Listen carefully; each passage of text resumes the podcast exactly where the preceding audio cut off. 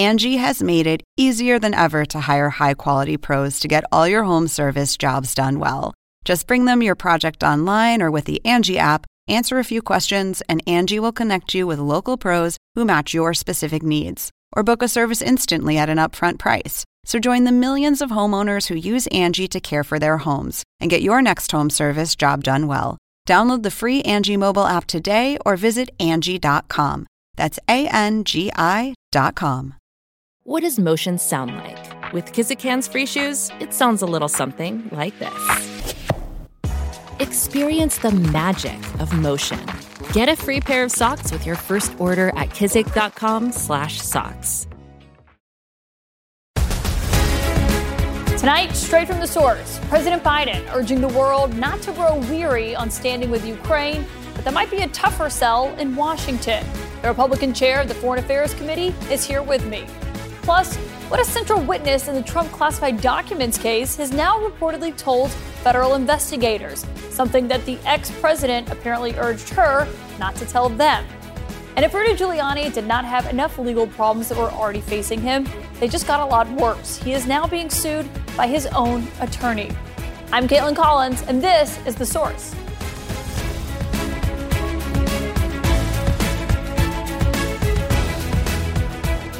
In a rare visit to the United States, Ukrainian President Vladimir Zelensky is issuing a blunt warning about Russia, saying that evil cannot be trusted. He was speaking today to world leaders at the United Nations General Assembly here in New York in person, but it's not clear if all of the world leaders who were in the room, or even some Republicans in Washington, got that message. This is what Zelensky told Wolf Blitzer about what is on the line in this fight. We hear their voices on the front line, and we hear them, and they're demotivated. The Russians are demotivated, they're afraid of us. And all Putin wants now, all things he wants us really to push United States, to change the minds of society, to push EU partners, to change the mind of the people of EU countries. He understood that only by propaganda he can not win. He cannot to lose this war. President Biden is also here in New York, where he sought to rally other world leaders behind Ukraine, urging democracies to stand by their core principles. Russia believes that the world will grow weary and allow it to brutalize Ukraine without consequence. We have to stand up to this naked aggression today and deter other would be aggressors tomorrow. If you were listening closely to President Biden's speech today, that message was not just intended for the world leaders and the diplomats who are gathered here in New York, that impassioned plea was also intended for lawmakers back in Washington, where some Republicans on the far right are fighting against more funding for Ukraine. That is only part of why we could see the 11 be just 11 days away from the federal government running out of money. The Republican Party is so far apart right now on agreeing on how to fund the government. House Republicans were even voting against their own defense bill on Capitol Hill today. That almost never happens. House Speaker Kevin McCarthy is working furiously to keep his party together, but also to keep his job. All of this is happening as President Zelensky is set to visit Washington later on this week. Tonight, one of the key Republicans who is not only meeting with the Ukrainian leader, but who is also on the front lines of fighting to keep the government open, is here with me. Let's get straight to the source with the chairman of the House Foreign Affairs Committee, Texas Congressman Mike, Michael McCaul. Congressman, thank you for being here. President Biden says that the U.S. will continue to stand with, quote, the brave people of Ukraine, but a vocal faction of your party is saying no to more money. Do you think your party will eventually vote to pass another aid package to Ukraine? Well, I do think uh, the majority, the majorities, both House and Senate, support this effort. Uh, we'll be meeting with Zelensky on uh, Thursday. Uh, that would be House Republican leadership. Um, but I think we also uh, need answers. I mean, we uh, to have a supplemental dropped on us. Uh, we need to know. a lot of members want to know what is the, the plan for victory. Um, what? Why aren't we putting the weapons into Ukraine that they need to win, rather than a slow, bleeding survival rate? Uh, that was counterproductive to the counteroffensive. Uh, so I, I think you have Republicans wanting to support this, but seeing the administration not really managing it very well. Uh, and they also want to make sure that our NATO partners are paying their fair share of the, the price tag on this. But a lot of the Republicans who are voicing opposition to funding uh, more funding for Ukraine aren't making those conditions. You know, some of them are. People like Speaker McCarthy is talking about wanting to know where it's going, but several of them them are not. They're not saying they have questions. They're just saying no more funding. Period. Right, and I, I think that's uh, still not in the, the majority. Um, but I will say that uh, um, I think it is in our national security interest uh, for Ukraine to win. But we need to see a plan, and perhaps Congress should be drafting the plan for victory. And, and I think that's one of the bigger issues here is that we don't want a, a long, dragged out war. Putin wants a war of attrition. And that's what he's getting right now. And the longer this drags out, the more difficult it's going to be because he knows he can drive the will of the American people down and perhaps our European uh, partners. I want to see Ukraine win because it has enormous stakes from a national security standpoint it will directly impact how Chairman Xi and China views Taiwan. So now we have the largest invasion in Europe since World War II, greatest threat to the Pacific. Um, and if we don't get this right, uh, we're going to find ourselves having to commit U.S. troops, which so far we haven't had to commit one U.S. soldier. Well, given that, Congressman, when Speaker McCarthy was asked today about committing to another round of funding, this was his answer. Is Zelensky elected to Congress? Is he our president? I don't think I have to commit anything. I have questions for him. Where's the accountability on the money we already spent? What is the plan for victory? I think that's what the American public wants to know.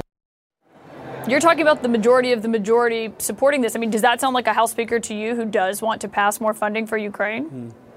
Well, the Speaker, I know, supports uh, our efforts in Ukraine, but he's raising questions that we hear from our conference, you know, all the time. And I think, you know, we're going to meet with Zelensky. Uh, I, I certainly support you know this effort, uh, but I think there, as this war drags out, there are more and more questions from our members about what is the plan for victory. Why aren't you putting the weapons in necessary to win rather than to just survive? Uh, this counteroffensive has not gone as well as we had hoped. Um, and we don't want a long, dragged out war of attrition. But, you know, the White House and Jake Sullivan have taken the slow walk in terms of weapon systems. Why aren't they giving the ATACMS that can hit Crimea? Uh, I don't understand that. And I've, I've, been a strong critic about this. Now, I'm going to support Ukraine because it's the right side of history and the right thing to do, but there are mounting and growing questions within uh, our party and our conference uh, and questions that, quite frankly, deserve answers. I also want to ask you, given you are the chairman of House Foreign Affairs, about this deal that was made to bring five Americans who were wrongfully detained in Iran home. I mean, we saw their families celebrating, crying as they were finally able to greet them and to hug them. Do you think that this was the wrong deal? That's what we're worried about, is because, uh, well, first of all, uh, to unleash uh, an un- unfreeze, you know, freeze up these uh, uh, these uh, these sanctioned assets, six billion dollars to the largest state sponsor of terror. You know, the JCPOA under Obama was only half a billion dollars. Now we're pouring six billion dollars into uh, the Islamic Republic of Iran. That they will then, and I was told for humanitarian purposes only, but now we heard from the president of Iran that's going to be used for any purpose they want. That would include uh, their terror proxies, whether it be Hezbollah, Hamas, Shia militias, uh, all throughout the Middle East. And since that time, you know, you've seen uh, Iran kick out a third of the IAEA, that's the International Atomic Energy Agency's mm-hmm. inspectors out of Iran. And now the Saudis are questioning whether they should be doing this deal with Israel. It's having a direct impact. And, and, and to be honest with you, our chief negotiator, uh, Mr. Malley, now is under investigation for the mishandling of classified documents. And we still haven't gotten to the bottom of that. So there are a lot of unanswered questions. On the assets themselves, I mean, they are they're frozen Iranian assets that were in, in South Korea that they're essentially unfreezing. It's not like it's U.S. money that is going to this. And the White House says they will have a strict oversight of it. But I do want to ask you because all of this is part of uh, separate from Iran, but back to Ukraine when we're talking about that, what we're seeing happening where you are on Capitol Hill right now, this fight over funding the government. I mean, House Republicans today were even voting against their own defense bill. Is all of this, all of the fight that is happening over spending and funding the government, really worth jeopardizing service members' paychecks? No, I, I don't think so. I, I agree with you. I, I think um, in the 20 years I've served in Congress, I've never seen the rule brought down on a defense appropriations bill. Uh, I think it's disrespectful to our active duty, uh, to our veterans, and our current service members. Uh, they deserve better than this from Congress. Uh, it's a good bill. Um, and you know, you know who's enjoying this more than anybody, Kaitlan, is uh, Chairman Xi in China. He often says to the, the President Tsai of Taiwan, or he says it to us, you know, democracy doesn't work. Democracy is a failure. I can make a decision like that, and I am more effective than democracy. And what I worry about is we just proved him right with this vote today, taking down the rule on a defense appropriations bill that is desperately needed. I'm a conferee to the National Defense Authorization Bill, which is an authorization, but for God's sakes, if we're going to authorize but not fund our Department of Defense, uh, we're putting our, ourselves in jeopardy and emboldening our adversaries, um, which I would say, you know, this Ukraine thing is tied to that as well because, you know, you're talking about Iran putting drones in Ukraine. Now Putin is begging Kim Jong un, panhandling for weapons and money, and he's aligned with this. So, uh, why is your party alliance. so dysfunctional? Why can't they get these spending bills passed? It's, it's, a, it's a handful. You're but they're about, able to take down potentially Yeah. not funding the government. I think, against the will of the American people. You're talking about five members uh, that don't represent the conference, in my judgment. They may have their own reasons, but I don't quite understand it. And I think it's dangerous because our adversaries are watching. And when they see something like this take place on the House floor, um, it only emboldens our adversaries. It does not strike any fear into them. Um, and that's dangerous. I want to follow up with you on something you said recently about the impeachment inquiry that has just been launched into President Biden. This is what you said for our viewers who didn't hear that. With respect to foreign policy decisions the president may have made or vice president at that time with respect to money coming in to try to tie the two. We don't have the evidence now, but we may find it later. Congressman, are you acknowledging that you do not have the evidence uh, against President Biden? If so, why pursue that impeachment inquiry? Why not just have the committees that were having these investigations continue to do so? Why take this next step if there's not evidence to back it up?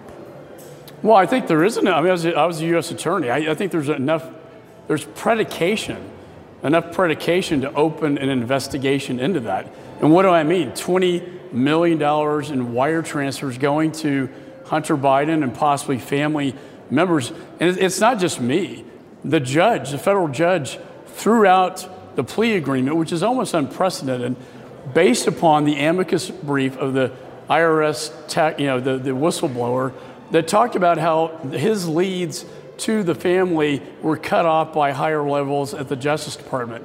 That's not supposed to happen at Justice, and that's why the federal judge did what she did. It's also why Merrick Garland has now appointed Weiss as a special prosecutor to But we investigate haven't seen this anything very, tied directly very to issue. President Biden. That's the issue I think that people have raised with the inquiry. Well, it's too it's too early in the investigation. I mean, the Justice Department has decided to open this investigation. The federal judge thinks not it's warranted. President Biden. That's Hunter. I'm, I'm, Hunter Biden is separate from this. I'm saying any evidence directly tying it to President Biden. I mean, that's the impeachment inquiry is Yeah. into President Biden, not Hunter Biden, obviously, as you know. Well, I worked at DOJ for many years. I worked on the Johnny Chung case where we had all this money coming from China into shell corporations and then laundered to, to go into the president's reelection. Uh, this is nothing new, whether it be China or Russia. Uh, the money, I mean, when you got that kind of money going into shell corporations that have no legitimate purpose, that automatically raises an alarm and a flag. And I think it warrants an investigation, not just by the Justice Department at the behest of the federal judge, but also by the Congress. Yeah. Still no direct evidence to President Biden. We will wait to see, uh, obviously, if this finds that. Chairman Michael McCaul, thank you for your time tonight.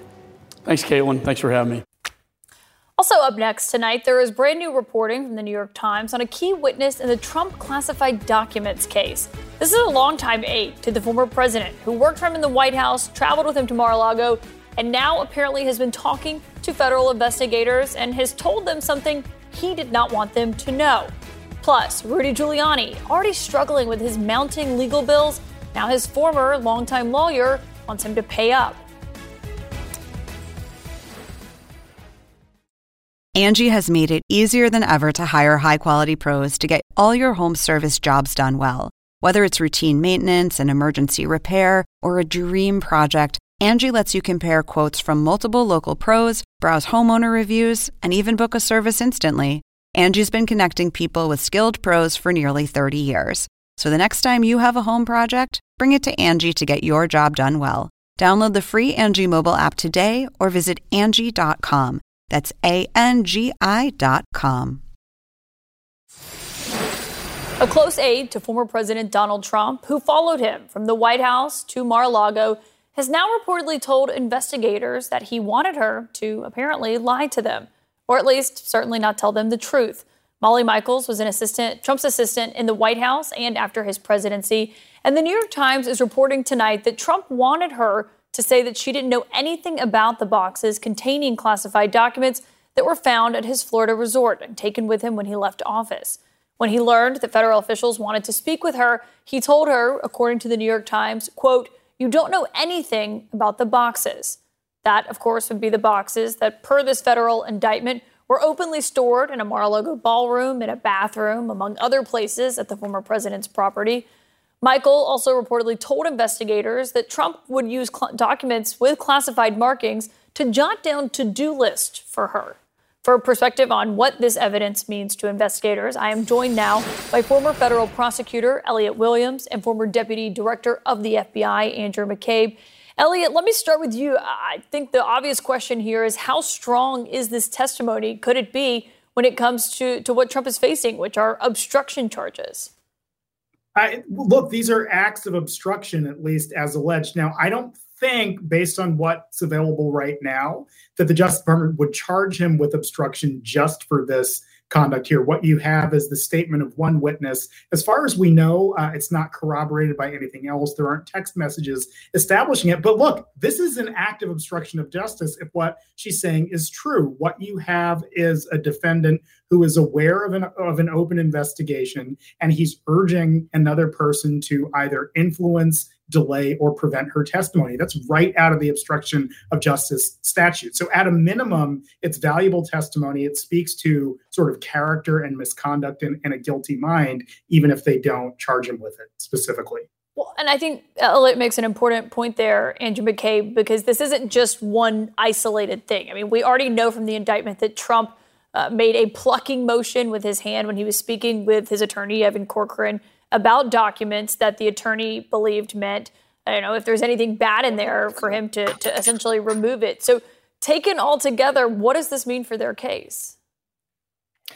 Well, you know, I think it shows us, Kaitlan, that the prosecutors have a lot of evidence that we're not even aware of yet, right? The the indictment itself was incredibly uh, detailed, kind of a speaking indictment, as they like to say and it certainly gave us a great vision into the strength of their case. But beyond that, they are sitting on the testimony of witnesses like Michael, uh, who provide these incredibly vivid um, glimpses into the way business was done uh, in and around Mar-a-Lago. And I think you know the this. Uh, the reporting that we're talking about tonight about this uh, alleged comment that she, you know to Michael that you don't know anything about the boxes, the context is incredibly important. So allegedly, he made that comment to her after she told him that she'd been requested to be interviewed by the FBI. So, in response to learning about her uh, imminent interview with the Bureau, uh, he responds with essentially a direction to forget anything you know about the boxes or you know you don't know anything about the boxes. It's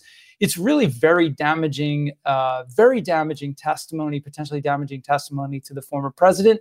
And it's just a piece of what we're learning right now. There may be many others. Yeah. And elliot i mean chris christie has been not shy when it comes to criticizing trump. He said last night that all the comments Trump keeps making about the election subversion case, you know, could make his attorneys want to vomit, I believe was the quote that he used. He was also asked about this new reporting tonight, and this is what he said. The worst is when he called that assistant when she was going to go before the grand jury and said, You don't know anything about my boxes, my boxes of documents. I mean, that is active witness tampering. He's a former federal prosecutor. What do you make of that? Uh, I think he's absolutely right. It, it is active witness tampering, and it actually might be able to be admitted as evidence, even if he's not charged with that specific act. Because this is sort of touches on what Andrew was talking about before. There are other instances of a specific intent to obstruct justice, the plucking motion, take these documents out, and so on. And it might be able to come into court where you could have Maggie Michael come in and testify that, oh, and look, on another occasion, he's not charged with this conduct, but on another occasion, he sought to have me do almost the same thing. It's a pattern of conduct in the same scheme of events. But I think the governor is absolutely right there. This is tampering with the witness. It's, you know, when you charge someone with a crime, you have to sort of fit their conduct to the statute, and statutes aren't always written entirely clearly. This one is. It's if you're tampering with someone to get in the way of their testimony, and that's kind of what Maggie Michael at least appears to be saying happened here. And Elliot, you would call her, her to testify? I, I, based on what is publicly available now, yes. But again, I don't know, for instance, her background, um, if there's anything that on which she could be impeached uh, in terms of credibility. Um, I don't, again, I don't know this individual. Does she have a criminal history or anything else? Those are the kinds of things that prosecutors have to think about before right. deciding whether to call somebody. Could they be undermined in some way? But but based on this reporting, certainly, and it's just reporting, it's well, certainly valuable. And Andrew, I mean, obviously, the other the immediate thing that you think about when you read this story is Yuscil Taveras, the IT worker who was also told to to instructed to delete surveillance footage. I mean, these are all people that could be people who worked for Donald Trump, some still work for him that could be called in that very situation to testify. Yeah. So, as we've all been kind of expecting after the drop of the indictment, you're now seeing the government line up full blooded cooperators who are going to take the stand in the government's case and testify against their former boss, the former president of the United States. So, um, Taveras is a key witness, but even Taveras uh, to to what we know so far, what's publicly reported, didn't have a direct interaction with Trump about the direction to delete the alleged direction to delete the servers. Uh, Michael is potentially more significant in that regard because what she's relating is a conversation with Trump in which he is allegedly making this direction to obstruct uh, obstruct justice and impede her testimony. So, could be very powerful testimony. Yeah, that's a good point. It's one step closer to him than the other witnesses. Andrew McCabe, Elliot Williams, thank you both for your expertise on this tonight. Up next, the head of the United Auto Workers Union is now pushing back at former President Donald Trump, who is planning his own trip to Detroit as the first ever strike against all big three automakers at once is now well into day five.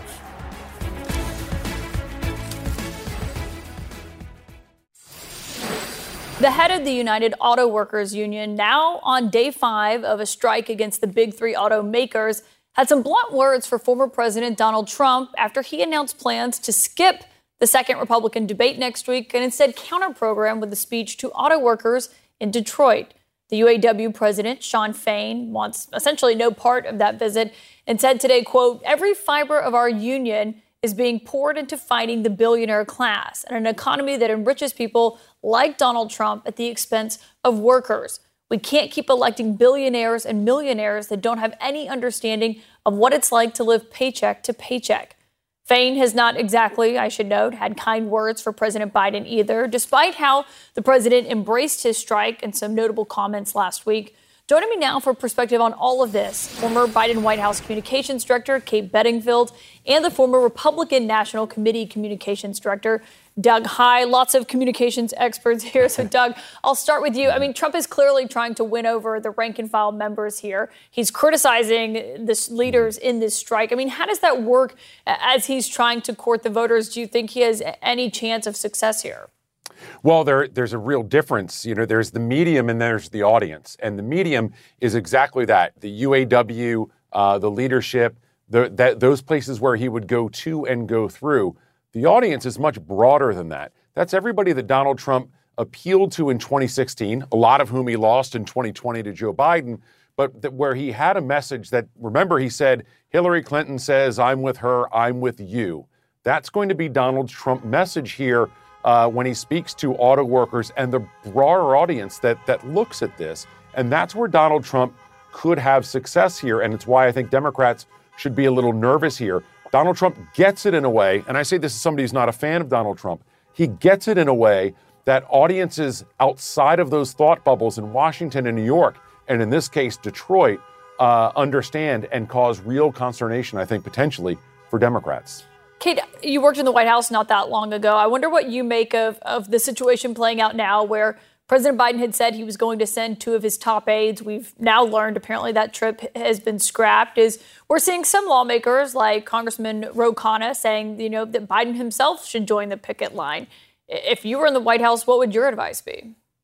Well, I would want to do everything that I could to show that President Biden is standing with the workers who are out on strike. And I'm certain that that's what the president and his team are doing too. But they're going to do that in a way that uh, is working uh, with union leadership, making sure that they are providing uh, help and resources where the union uh, wants it and not where they don't. So, but I think you know the the thing here that is different. I, I was listening to Doug, and I, I agree with some of what he was saying. But you know, there's a really key difference here between uh, 2016 and now, which is that you know Donald Trump is effectively an incumbent. Donald Trump now has a record four years of factories closing under his watch, of jobs going overseas, of him saying things like, your job should go overseas and then you can negotiate better deals here and let's see how you like that. So he has a record that he has to defend. And I think the contrast there with uh, President Biden, who has created 800,000 manufacturing jobs since he took office and has, uh, has, helped, has helped lead a manufacturing boom in this country, that economic contrast is, is, uh, is intense. And, and that's where the Biden campaign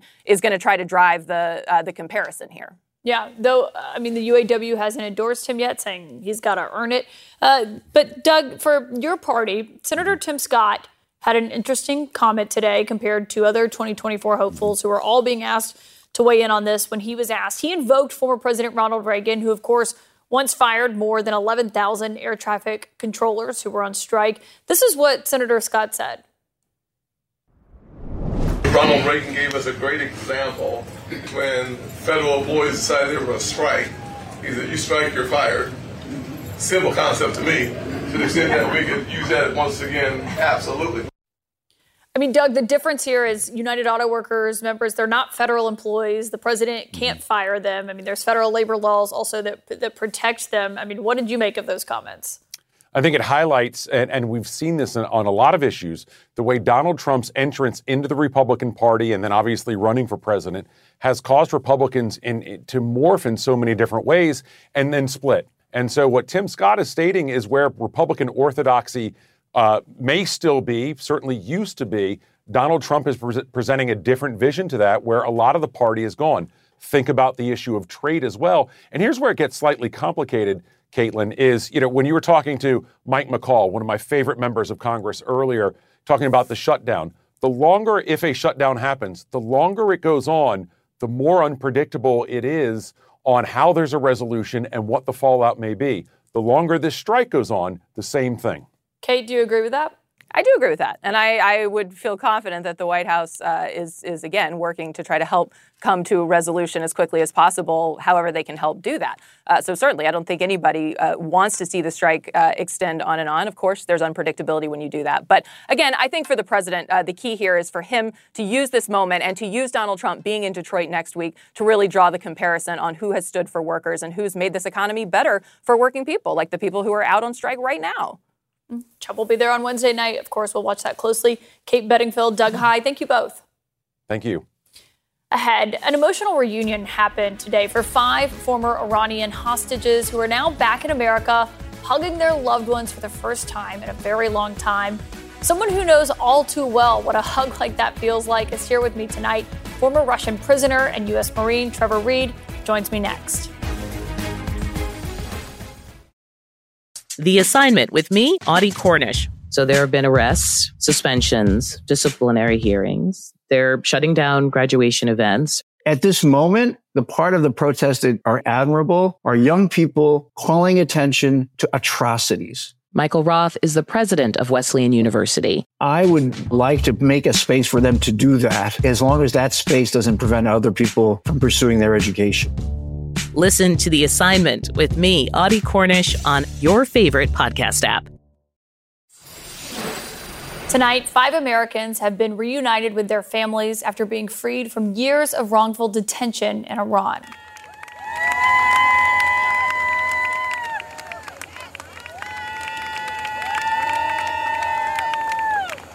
The man you see there descending those stairs is Siamak Namazi, pausing, taking his first breath on U.S. soil for the first time in eight years.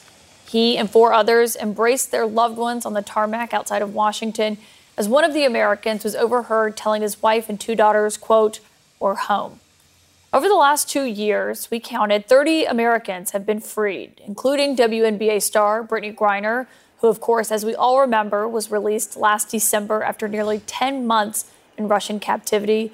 And also Trevor Reed, a Marine veteran who was freed in April of last year after being wrongfully detained for nearly three years in Russia. And Trevor Reed joins me now, of course, has the only, you know, best perspective that only very few people do. And Trevor, I know you believe that the criticism that we've heard over the terms of this deal, the unfreezing of the $6 billion in Iranian revenue is unwarranted. That, uh, of course, it is also important to note this was not U.S. taxpayer money. But I want to listen, for those who haven't heard, what Republicans are saying about this deal.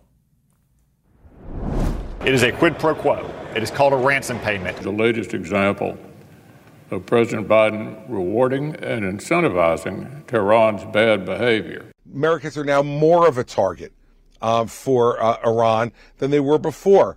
Every enemy we have are now going to be realizing that if they take Americans, they can get $6 billion too. We will never, ever pay ransom to terrorists or terrorist states. Trevor, what do you make of that? Uh, well, first off, I'd just like to say that uh, that has uh, no no bearing on reality. So if you look at my case uh, as one example, the Russians took Paul Whelan hostage. Uh, they, when the United States asked them to release him, they immediately asked for concessions to make an exchange um, to get something in exchange for Paul, and the United States refused to negotiate with them, which is what a lot of people are saying. Well, if you negotiate with them, then there's no reason why they should take Americans hostage. So the United States did not negotiate. They refused to negotiate to bring Paul Whelan home. And after that, the Russians took me hostage. At that point, the US government also refused to negotiate to get me home. And after that, they gave Brittney Griner a hugely disproportionate sentence, which was completely political. So if you just look at that one example, um, I think you can see anyone that is reasonable can see that you refusing to negotiate with these governments does not guarantee that they're not going to take other hostages. And any of those governments that are already taking Americans hostage, they don't need an incentive to take Americans hostage. They're going to continue to do that. Their incentive for taking Americans hostages that they're Americans, and they can show that to their own citizens that they've done that, they've spited the U.S., they've embarrassed us, and the United States can't do anything about that. That's enough for them. They don't need material concessions, a hostage, money. You know, if they can get those things, they will try to do that, but that's not going to stop them from continuing to take hostages. Yeah, and you also seem to be uh, seeing this through the lens of even if a prisoner swap or a negotiated deal like this one is potentially politically disadvantageous to, to a lawmaker or to a president, or even maybe strategically the risk here, you still think it's the right move to make? Absolutely. And, um, you know, President Biden and his administration doing this, um, they've obviously done that because they thought that was the ethical decision to make. Uh, you know, President Biden and his administration are are not fools. They knew that as soon as they did this, there was going to be harsh criticism of that administration, and this is, you know, quite soon before an election. Um, so I think that him doing that that was probably rooted in his his morals and his feeling that he needed to do what was right, uh, you know, over politics. I just seeing the images of the Americans returning home. I mean, it obviously made me think of you returning home, and obviously, you know, your parents had been outside the White House so many times, advocating to to get the White House to negotiate for your release. I mean, you know what it's like. What are, what are they going through tonight?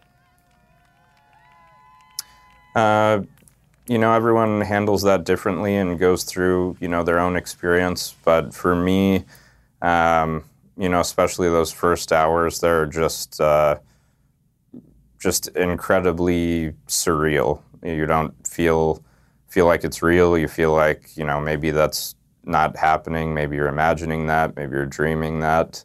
Uh, and it takes a while for that kind of feeling to go away before you can start feeling, you know, actual real emotions. Yeah, I can't even uh, imagine. I don't think many people can. Trevor Reed, thank you for coming on and sharing your experience with us. Thank you, Kaitlan. Also, tonight, another story that we are tracking Rudy Giuliani. We have talked about this many times. He was already strapped for cash. His former client, Donald Trump, is not directly helping him with those melting legal bills. He's refused to do so directly. But now, Giuliani's longtime lawyer and defender is suing him, marking a new low for the former New York mayor. Rudy Giuliani was already on the verge of a financial breaking point, but tonight his problems have gotten much worse. He is now being sued for more than $1.3 million by his own lawyer. The firm that was representing Giuliani says he only paid $214,000, a small drop in the bucket of the $1.5 million that he owed. His most recent payment was just for $10,000. And adding to the problem here is that Giuliani already owes millions of dollars to various law firms, not just this one, when it comes to fees related to his efforts to overturn the 2020 election. Those bills just keep piling up as he is not just facing that, also a sexual assault and harassment case, and could have to pay damages for his lies about two Georgia election workers. Of course, on top of all of that, the 13 criminal charges over the attempted election subversion in that Georgia case.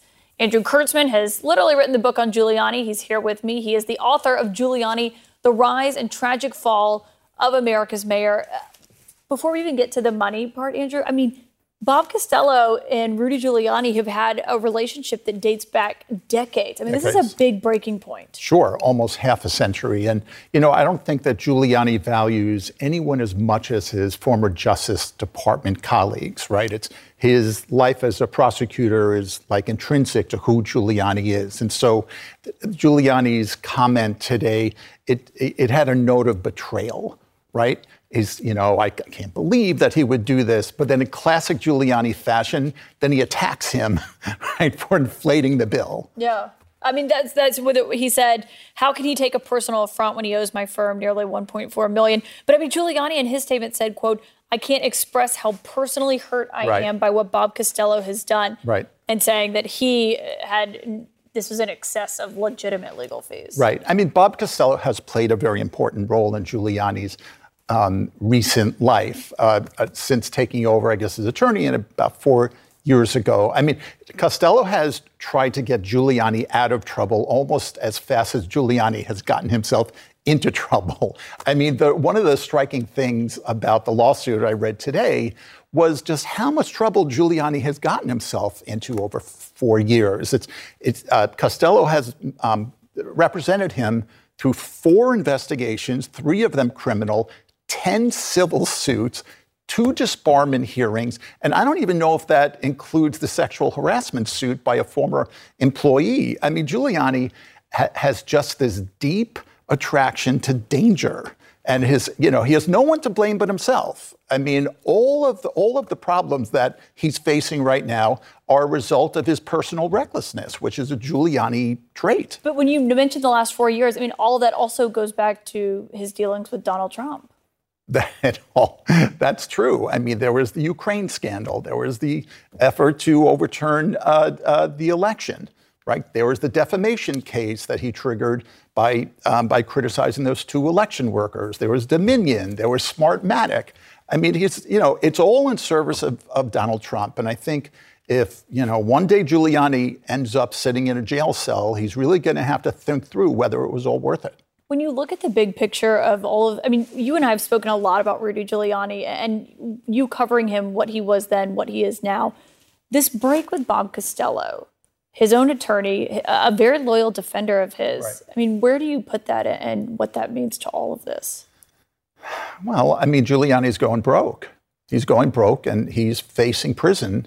And, you know, the his catastrophic his catastrophic fall is just one of the great kind of rise and falls of our of our generation. I mean, Giuliani was once worth 100 million dollars. His his Giuliani Partners was founded right after 9/11 to capitalize on his 9/11 fame. Mm-hmm. The, the place made $100 million over five years.